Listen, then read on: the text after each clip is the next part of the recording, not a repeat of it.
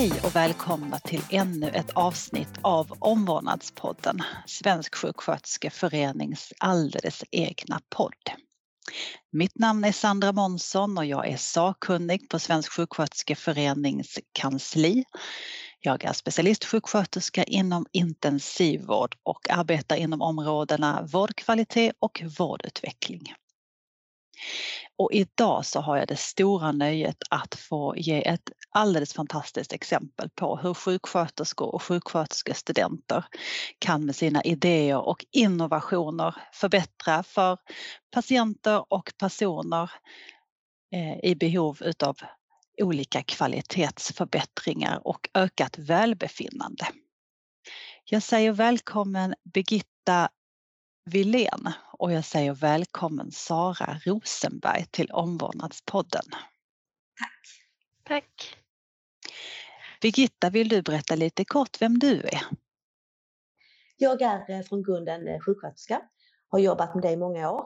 Men jag jobbar nu på heltid med Queen Silvia Nursing Award där jag har hand om eh, social media och lite innehåll Eh, och lite koordinator över det. Så att eh, jag är en av eh, tre i ett team. Och Sara, vill du berätta lite om dig? Absolut. Jag är sjuksköterskestudent. Blir färdig med fjärde terminen nu på Högskolan Kristianstad. Och har vunnit Queen Silvia Nursing Award. Stort grattis till det! Tack så mycket! Och Sara, vi ska ju strax få höra lite grann om vad eh, din idé var som, som vann det här super, superfina priset. Mm. Eh, men jag tänker att jag blir ju nyfiken Birgitta, Queen Silvia Nursing Award. Nu vill vi höra lite grann, vad är det för någonting? Ja, det är en tävling för eh, sjuksköterskor sjuksköterskestuderande, också för undersköterskor och undersköterskestuderande. Och priset, eller tävlingen, grundades eh, redan 2012 av Swedish Care International och den ideella föreningen Forum för Elderly Care. Och det gjorde man som en gåva inför eh, drottning Silvias 70-årsdag som var året därpå. Och det var för att hedra drottningens mångåriga engagemang inom äldreomsorgen och särskilt omsorgen om personer som lever med demenssjukdom. Och ehm, drottningen har ett eget engagemang. Hennes mamma insjuknade ju i eh, demenssjukdom och hon fick eh, erfara hur, vilken stor skillnad det gjorde om man hade en bra kunskap om den här patientgruppen. Ehm, och det var också med den erfarenheten som ledde fram till att stiftelsen Silviahemmet bildades eh, redan i mitten på 90-talet. Så att Queen Silvia Nursing Award är en ehm, tävling för att uppmuntra idérikedom, innovation, att man ehm, tänker utanför boxen, att man tar tillvara på all, eh, all den kunskap som, som finns och ja, all den uppfinningsrikedom som faktiskt finns bland personer som arbetar, antingen har arbetat länge med eh, äldre personer, personer med demenssjukdom eller de som kommer ut som nu Sara med helt nya friska ögon i vården och ser saker som man direkt känner här finns en förbättringspotential. Vad kan jag göra? Vi vill liksom fånga upp alla de goda exemplen. Ja. Hur ofta delas det här priset ut? Priset delas ut en gång per år och det är eh, Just nu är ansökningsportalen öppen. Den är öppen två månader varje år. Den tiden kan variera lite. Men nu är vi precis mitt i eh, ansökningssäsongen så att säga. Så att fram till den 30 juni har man på sig att skicka in sitt bidrag till eh, Queen Silver Nursing Award för att eh, eventuellt stå som vinnare för eh, QSNA 2023. Spännande, vad skönt att det finns tid kvar att söka. Jag hoppas att riktigt många blir sugna sen när de kommer att höra lite grann och inspireras utav Saras historia. Eh, och anledningen till att vi pratar om Queen Silvia Nursing Award är ju att Svensk sjuksköterskeförening är en av eh, partnersarna till priset som vi är väldigt, väldigt stolta över. Vi tycker det är viktigt att, att lyfta goda exempel och, och bidra till en, en förbättring i hälso och sjukvården så att det är vi ju väldigt glada över. Men Birgitta, hur går det till vad, vad, vad innebär det att bli prisvinnare av Queen Silvia Nursing Award? Det låter ju fantastiskt tjusigt, men vad är det som man, som man vinner så att säga?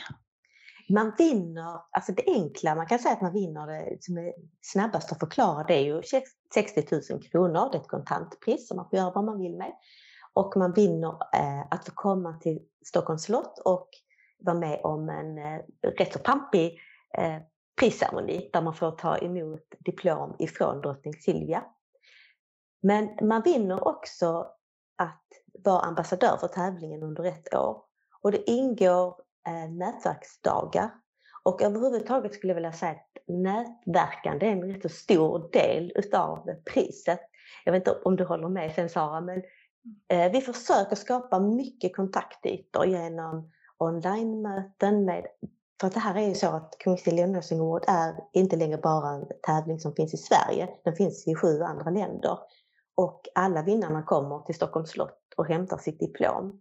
Och inför den här ceremonin så brukar vi ordna eh, dels online-möten så man får nätverka lite. Dels får man träffas eh, någon dag innan ceremonin. Antingen, nu hade vi en stor konferens detta året för att vi liksom slog på stort för vi firar tio år. Så att eh, vi hade en stor konferens, annars kanske vi har en middag eller någon annan typ av studiebesök eller så. Och eh, som sagt, så att vi försöker skapa ytor för eh, nätverkande och de här dagarna när man får komma ut och också träffa samarbetspartners till Queen Silvia Nursing Award är också ett bra tillfälle att eh, ja, nätverka. Så när man har haft sitt år så har man förhoppningsvis ett eh, Eh, många goda kontakter som man kanske kan få eh, användning för i, i resten av yrkeslivet. Och det är ju en win-win därför att de här samarbetspartnerna är väldigt intresserade av våra vinnare också. För att man just ska bygga broar mellan eh, personerna som arbetar inom vården och de som har inflytande över vården, näringsliv, företag. Det om vi inte vet vad vi behöver för eh, om man inte vet som företagare till exempel vad som behövs inom sjukvården så har man ju inte heller en chans att hjälpa till. Eh, så det här är ett, eh, ett, bra sätt att bygga broar och eh, nå ut. Mm. Ja, det är ju fantastiskt att det finns ett ett sånt driv och en sån samverkan kring att faktiskt förbättra för personer som lever med olika demenssjukdomar. Det är ju oerhört angeläget. Eh, det är kanske en, en, en grupp med, med personer som ja, lite ibland kommer i skymundan eller, eller glöms bort därför att de är kanske inte alltid så, så synliga i samhället och så som, som andra, om man säger patientföreningar och liknande. Så det här är ju ytterst, ytterst angeläget. Mm. mm. Men Sara, nu är jag ju ruskigt nyfiken. Sjuksköterskestudent och Queen Silvia Nursing Award-vinnare. Alltså vilken mm. underbar kombo. Hur, eh, hur kom du på att du ville bli sjuksköterska? Kan inte du berätta lite kort om det? Jo, absolut. Eh, ja, det, det, var en liten väg för mig. Eh, jag började faktiskt inom djursjukvården. Och där fick jag upp intresset för det här med vårdande anatomi, fysiologi, patofysiologi, ja, mikrobiologi, allt det som vi håller på med även inom den humana vården så att säga. Ehm, så där jobbade jag i några år. Sen gjorde jag militär grundutbildning där målet egentligen var att bli sjukvårdare. Ehm, men ja, de hade redan fyllt upp den kvoten för det året så att då fick jag göra någonting annat. Ehm, däremot så stötte jag på flera sjukvårdsmoment även i den inriktningen som jag hamnade i. Ehm, och där tyckte jag det var väldigt spännande och många som höll i de här sjukvårdsutbildningarna inom försvaret var ju även anställda inom sjukvården eh, civilt så att säga. Ehm, så där fick jag ju prata med några stycken, bland annat en ambulanssjukvårdare eh, och eh, sjuksköterska. Ehm, och då blev jag lite sugen på det här med sjuksköterska då. Eh, och sen var det så att jag skadade mitt knä och kände att nej, nu måste jag ta tag i det här med att utbilda mig. Eh, och då kändes det ganska givet, givet faktiskt att söka till eh, sjuksköterskeutbildningen. Eh, dels för att jag har haft många ehm, delar av mina tidigare arbeten som lite lett fram till det. Har lite gemensamma komponenter. Men sen var det också just bredden utav yrket som tilltalar mig. Ehm, att det finns så mycket möjligheter, att det finns många olika avdelningar man kan jobba på, men man kan också jobba det här med regionalt, kommunalt, inom somatik eller inom psykiatri, eh, med vuxna eller med barn, man kan jobba med forskning. Det är, det är verkligen oändligt med möjligheter. Eh, och idag går jag i sista dagen på min fjärde termin och jag kan säga så att hittills så känns utbildningen helt rätt för mig. Vad roligt att höra. Och jag håller verkligen med dig Sara. Alltså det öppnar ju upp för så otroligt många möjligheter att vara sjuksköterska. Mm. Mm. Men så är du ju också prisvinnare. Kan inte du berätta lite grann om din idé som du faktiskt fick priset för? Mm, absolut. Eh, idén kallar jag för duschrock. Eh, och det är egentligen ja, lite som det låter, det är ett klädesplagg som man ska kunna bära i duschen. Eh, och idén kom till mig när jag jobbade på särskilt boende förra året faktiskt. Eh, och där märkte jag ganska snabbt att duschsituationen kunde vara rätt så utmanande och jobbig. Eh, och då är det främst för de boende jag tänker att det var utmanande och jobbigt, även om det kunde vara utmanande och jobbigt för personal också. Ehm, så jag ville försöka hitta en lösning för jag upplevde att det fanns ett behov att förändra. Ehm, Tanken då med min duschrock är ju att den äldre i detta fallet då ska kunna vara skyld medan man hjälper till att duscha personen. Ehm, och att du ska kunna göra hela duschmomentet utanpå den här duschrocken men att du ändå blir ren undertill. Ehm, och jag känner att det här behovet finns väl inte enbart inom särskilt boende utan även inom andra varianter av boende, inom hemtjänst, hemsjukvård, LSS, sjukhus och så vidare. Ehm, så då, ja. det var då jag kom på idén och sen har jag jobbat vidare lite på den nu, håller på att utveckla den vidare för att optimera designen så mycket som möjligt. Så en, en eh, en tanke och en känsla av liksom behovet att öka integriteten mm, det ledde fram till här, detta. Det var väl framförallt den här känslan när jag gick bredvid de första dagarna. Ehm, det var väldigt utlämnande kände mm. jag att personen behövde klä av sig naken och stå inför, i detta fallet var det inför två personer. Ibland var det ju tre personer för att vissa krävde att man var två stycken.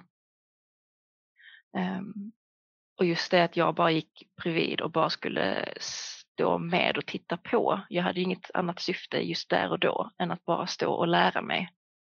Eh, så kändes det väldigt utlämnande. Så där, det var väl där idén redan började vakna till liv. Och sen så var det också så att jag märkte ju att för vissa boende så var det väldigt konstigt att bli tillfrågad att behöva klä av sig.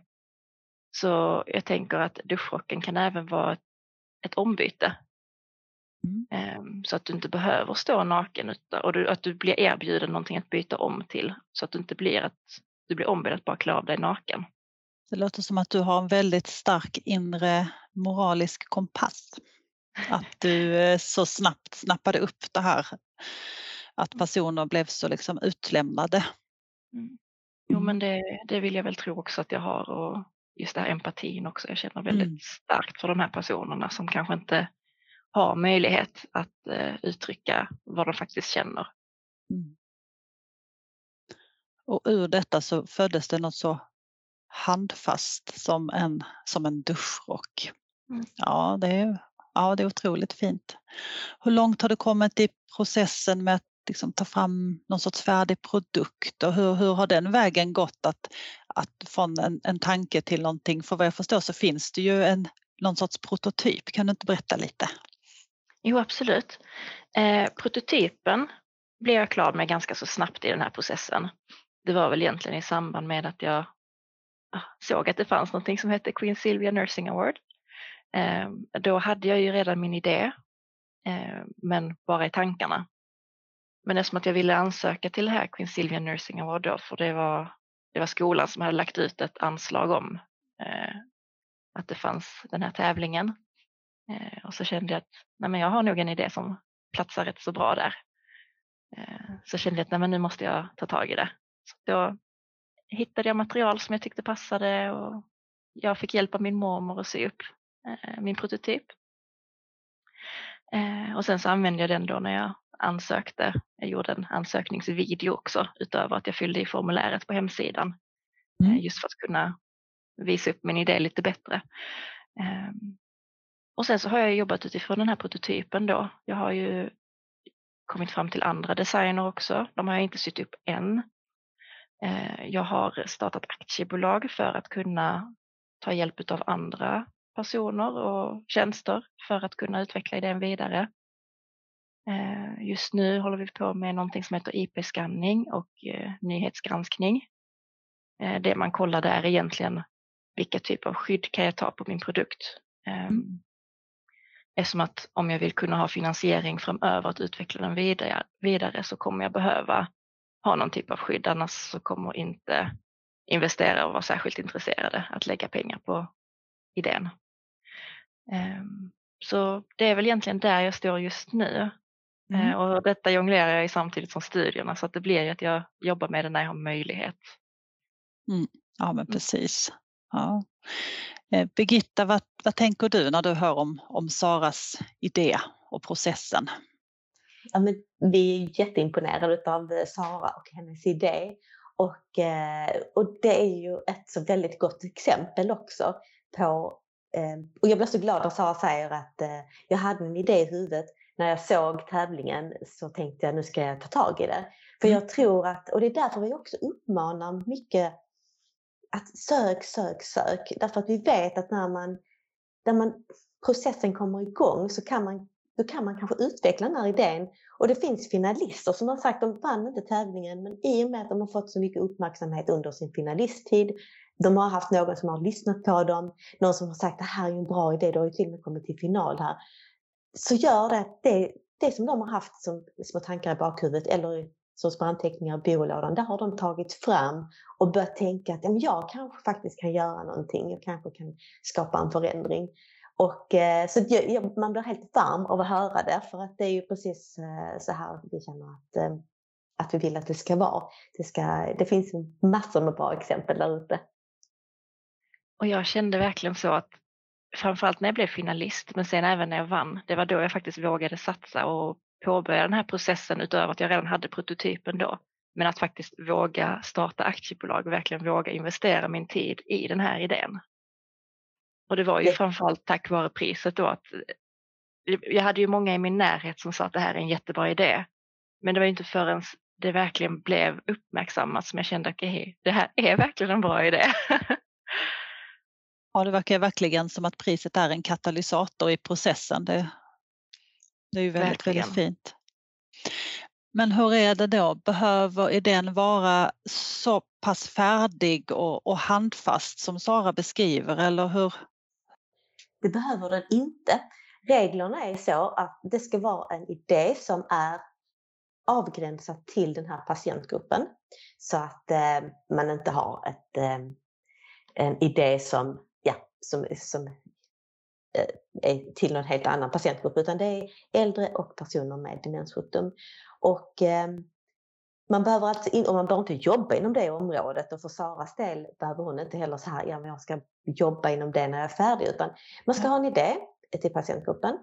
Den ska vara genomförbar, alltså den ska vara realistisk. Mm. Så att man inte kommer med något alldeles högtflygande. Men det räcker att det är en idé. Man förbinder sig inte att utveckla sin idé för att man vinner priset.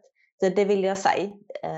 För att det kan ju annars kanske vara en avskräckande grej. Att man tänker att det här har jag inte tid med.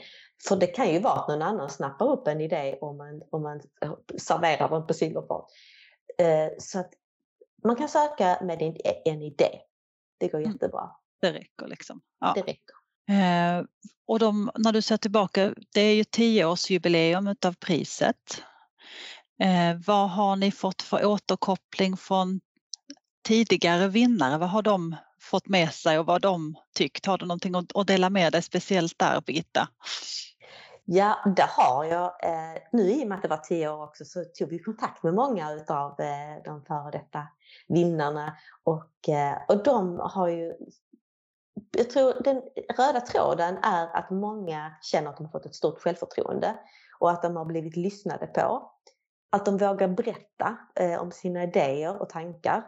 Eh, för att, och att de vågar ta plats. De, många har sagt också, vågar jag stå och prata inför drottningen så vågar jag räcka upp handen på ett eh, personalmöte och säga vad jag tycker.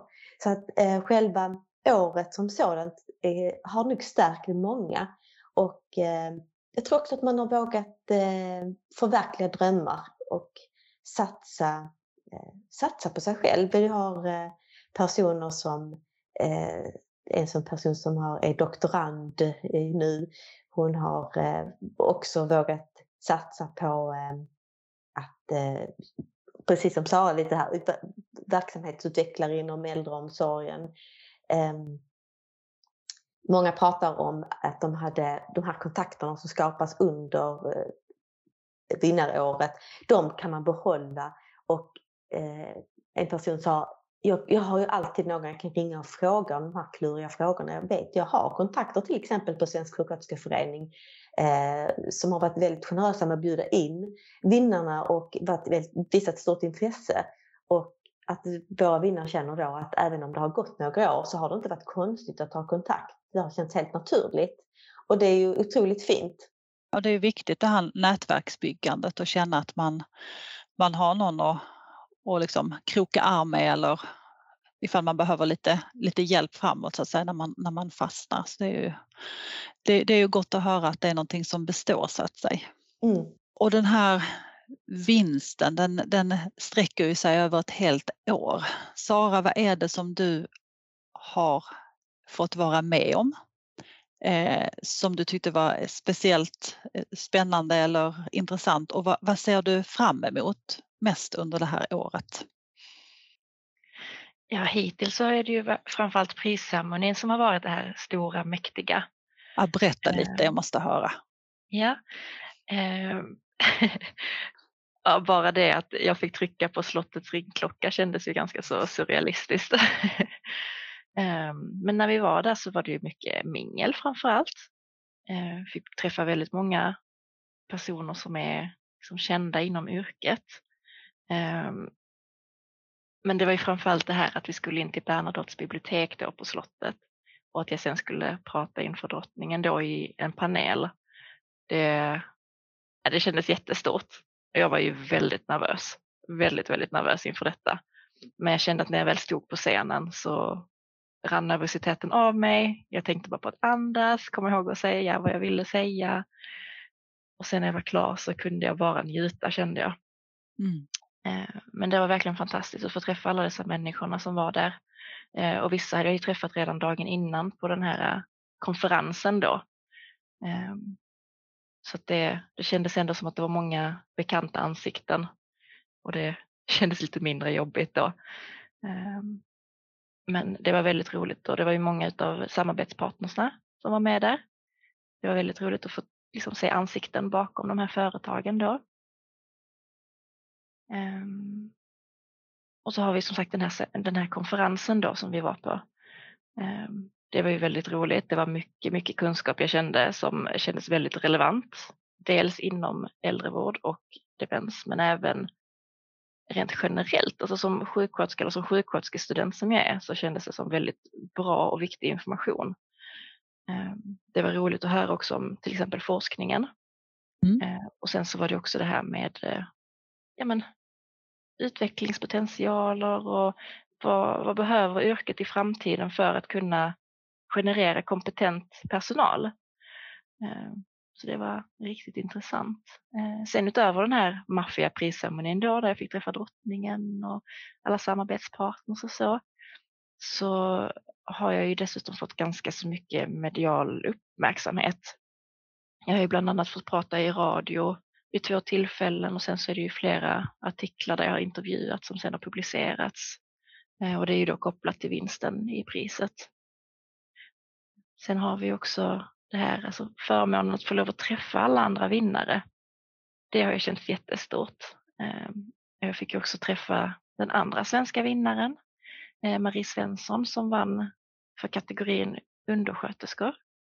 Och det var jätteroligt att få höra mer om hennes idé. Ehm, och sen så har jag också blivit inbjuden till studiebesök då på Sjuksköterskornas hus, på Svensk sjuksköterskeförening. Eh, och så har jag ju blivit inbjuden att sitta med i det etiska rådet. Det känns ju också väldigt stort faktiskt. Ja, hur går dina tankar kring att, att vara en del av, av etiska rådet? Vad har du fått vara med om där? Hittills har jag varit med på ett möte, men jag kommer även sitta med vid kommande möten. Mm. Eh, och för mig har det känts jätteintressant, för just det här med etiska frågor har jag känt, eh, det känns som att det hamnar lite i bakgrunden inom yrket. Men vi stöter dagligen på det här med etiska frågor och jag tänker framförallt inom äldrevården och demensvården framförallt är det väldigt mycket med etik som man kanske inte tänker på, till exempel här med konsekvensetik. Mm. Den här handlingen som jag ska göra nu mot den här personen. Den här personen vill kanske inte duscha, mm. men jag vet att personen måste duscha och det är för dens eget bästa. Hur gör man där liksom? Um, så för mig har det varit väldigt stort att få sitta med i det etiska rådet. Uh, dels också för att höra vad man pratar om just nu. Eh, jag har ju haft praktik inom psykiatrin. Där är det också väldigt mycket med etik. Där är personer som vårdas mot deras vilja. Ehm, och sånt diskuterades ju också. Så det för mig är det väldigt relevant. Jag tycker absolut att man ska lyfta det här med etik mer också för att det är, det är någonting vi behöver var och en vara med och reflektera. Hur, hur är det för er inom liksom Queen Silvia-organisationen? Har ni det här etiska liksom, ramverket på något sätt när ni tittar och bedömer de olika idéerna som kommer in eller hur ser det ut? Vilka är det som sitter i bedömargruppen? Ja, det är en jättebra fråga. Jurygruppen består utav representanter från våra eh, partners, våra samarbetspartners. Och den gruppen är i runda slängar nog 15 personer ungefär. Och, eh, så att de får ju de får, det är de som helt enkelt avgör vem det är som ska gå till final och vem det är som ska vinna priset. Så att där eh, släpper vi liksom kontrollen, eh, vi som arbetar med Queen Silvia Nursing Award, eh, och låter eh, jurygruppen ta hand om den bedömningen. Men där är ju det är intressant att sitta och lyssna på resonemanget för att det är ju personer från naturligtvis, där är sjuksköterskor och där är läkare, där är också från olika företag eh, som inte alls egentligen utåt sett har med kanske sjukvård att göra kan man tycka. Det är väldigt intressant att höra deras resonemang och eh, nu ska vi prata etik, men framförallt skulle jag säga att det är väldigt roligt att höra vad de lär sig ifrån varandra när de diskuterar de här eh, bidragen och eh, vilka fantastiska eh, idéer det kläcks mellan de här jurymedlemmarna också, där de säger här kan vi göra en insats, här kan vi göra en insats. Men så att just det där etiska, det är ju någonting som ehm, ja, det, det ligger egentligen hos dem. Det brukar inte vara, det är klart att visst kan det säkert vara bidrag där man kan kanske fundera på ehm, ehm, just de etiska värderingarna. Men annars så brukar inte det prata så mycket om. Det, det, det är ju mer tekniska, det brukar ju vara bidrag i form av antingen så här lite mer handfasta grejer som, som Saras eh, duschchock. Eh, men sen kan det vara mycket så här tekniska appar och sådana här saker som, man, eh, eh som kommer in som idéer. Mm. Men det är klart att att eh, när duschchocken kom på tal eh, så känn, för det är också någonting alla personer kan eh, identifiera sig med. Vem vill ja. ta av sig kläderna, inte någon annan. Nej. Och där har vi ju det tänket därför att det är så himla personligt. Alla kan verkligen sätta sig in i den situationen oavsett vad du har för bakgrund, yrkesbakgrund eller mm. ålder eller så. så att, mm. ja, inget bra svar kanske på din fråga men det var intressant att höra lite grann hur, hur bedömningsprocessen går till. Mm. Ehm, mm. Du nämnde här nu lite med appar och lite, lite annat. Finns det några andra så här, tidigare vinnare och exempel som har, har blivit verklighet vad du vet? Jag vet det är ju sju länder så det kanske inte är så där att man har stenkoll på, på alla men finns det någon som har blivit liksom, verklighet? Jag vet, jag vet att eh, han som vann den tyska tävlingen eh, förra året. han tog åtminstone sin eh, idé långt och sen vet jag inte om den blev, kom ut på marknaden. Han uppfann ett eh, godis, någon gelé-liknande godis såg det ut som. Men det var ju eh, alltså godis som var fulla med näringsämnen. Eh, och som skulle kunna komplettera, som skulle vara som typ ett litet mellanmål. Eh, för vi vet ju att personer med demenssjukdom har ibland lätt att glömma bort att äta och eh, kan eh, eh, ha alldeles för lite eh, näringsriktig kost. Och han, han provade att göra de här eh, geléartade godisarna och satte dem i en skål på bordet och där satt ju de här äldre och åt utav godiset utan att tänka på riktigt att de åt samtidigt som satt och pratade och kanske spelade något spel eller så. Mm.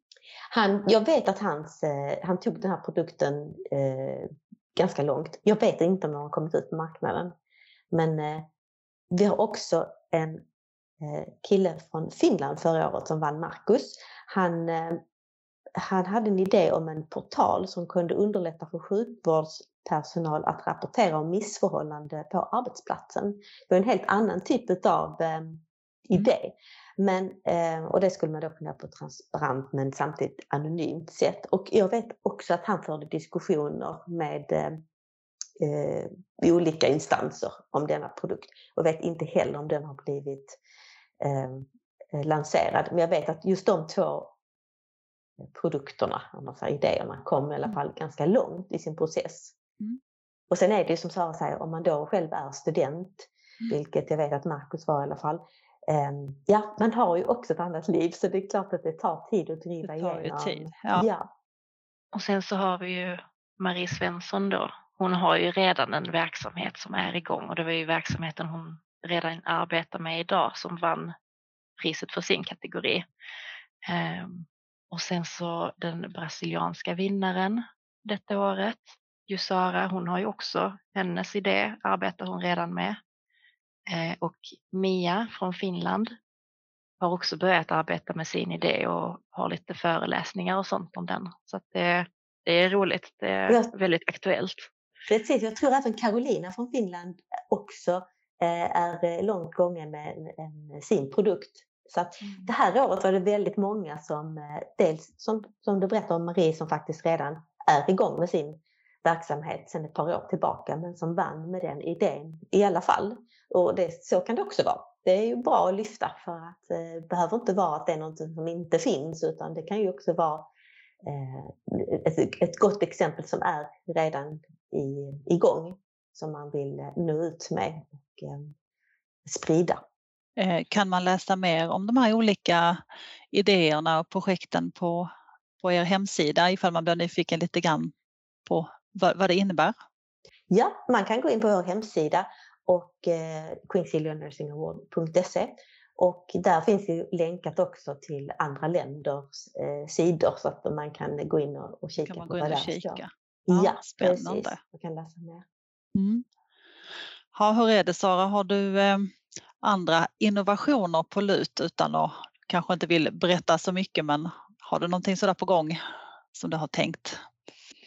Jo, men det blir ju lite så att kreativitet, kreativitet föder kreativitet så att jag har väl lite idéer som jag funderar över. Eh, sen får vi se om jag tar tag i dem eller inte. Nej.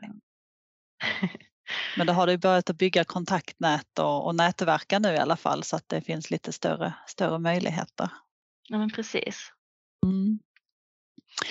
Ha, fjärde terminen avslutas eh, på sjuksköterskeprogrammet nu då i veckan Sara. Vad, vad tänker du om, om ett år när du är nyutexaminerad? Vad skulle du, har du någon tankar vad du skulle vilja arbeta inom för verksamhet som sjuksköterska? Oj, det tycker jag är jättesvårt för att hittills är det ju praktikperioderna framför allt och mina sommarjobb som mm. är liksom där jag har fått se verksamheten på riktigt. Och jag tycker det är lite jobbigt men jag blir ju verkligen så att jag blir verkligen investerad i varje sak jag provar på. Demenssjukvården känner jag att det brinner jag verkligen för. Eh, jag har varit på hjärtintensivavdelning. Det var jättekul, det brinner jag för. Nu sist så var jag på, eh, inom psykiatrin då, Jag jobbade mycket med beroendeproblematik och missbruk. Jätteintressant, det vill jag också hålla på med. Så jag vet verkligen inte för att nu ser jag bara möjligheter. Jag ser liksom ingenting som begränsar mig eller ens hjälper mig att gränsa ner vad jag inte är intresserad av. Eh, men jag tänker att jag får lite se, alltså som nyexaminerad vill jag verkligen se vad som finns. Eh, men sen tänker jag också att när jag kommer välja ett arbete framöver så för min del är det ju viktigt med eh, eh, arbetsmiljö. Mm. Så jag tänker jag vill hitta en plats där jag känner att jag mår bra. Mm. Birgitta, nu har vi ju hört Sara berätta här om sin idé och vägen fram och den här fantastiska prisceremonin och jag hoppas och tror och tänker att det är många där ute som blir nyfikna. Vad skulle du vilja säga till den som, som lyssnar och blir lite som nyfiken och kanske att mm, det här skulle kunna vara någonting för mig. Vad ska man göra då? Jag tycker absolut att man ska gå raka vägen in på hemsidan och så ska man eh, gå in via, det är väldigt lätt att hitta ansökningsportalens länk på hemsidan. Och eh, så ska man eh, titta vad som krävs för att eh, fylla i en ansökan. Därför att om man har minsta lilla idé om någonting så vet man ju inte hur långt den idén skulle kunna ta en om man inte lyfter den, om man inte presenterar den för någon annan. Och eh, jag tycker att man ska ta sig en stund att fylla i en ansökan. Eh, det kostar ingenting och jag vill säga att man kan göra det hur många gånger som helst. Det går att skicka in 20 ansökningar om man vill, men man gör en ansökan per idé. Det går att pausa sin ansökan om man känner att eh, jag har inte tid att fullfölja den som jag skulle vilja. Då pausar man den och sparar den och sen kommer, kan man gå in och fortsätta eh, och fullfölja den och skicka in den. Ehm, jag tycker man ska lägga lite krut på just motiveringen. Där är en meriterande del också nu i ansökan och som Sara berättar så är det en möjlighet att skicka in en film. En liten kort filmsnutt, det behöver inte vara något avancerat men det hjälper till att förklara för oss så att vi förstår lite vad man, är, vad man menar. Eh, och att man gör detta senast då 30 juni, för sen dröjer det ett helt år innan möjligheten kommer tillbaka.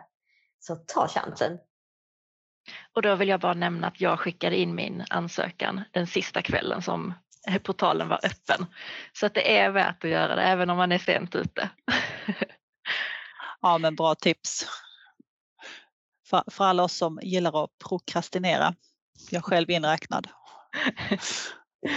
Och som sjuksköterskestudent så har man, kan man ju ha extremt mycket så att, och det är ju bra, det är en hel månad som, som portalen är, eller två månader som portalen är öppen. Ja, en månad till nu. en månad till, precis. Ja, det har precis. gått en månad. Ja, ja precis. exakt. Mm, härligt. Sara, jag brukar ju avsluta och eh, fråga mina eh, poddsamtalspartners varför man är medlem i Svensk sjuksköterskeförening. Så jag ställer samma fråga till dig. Ja.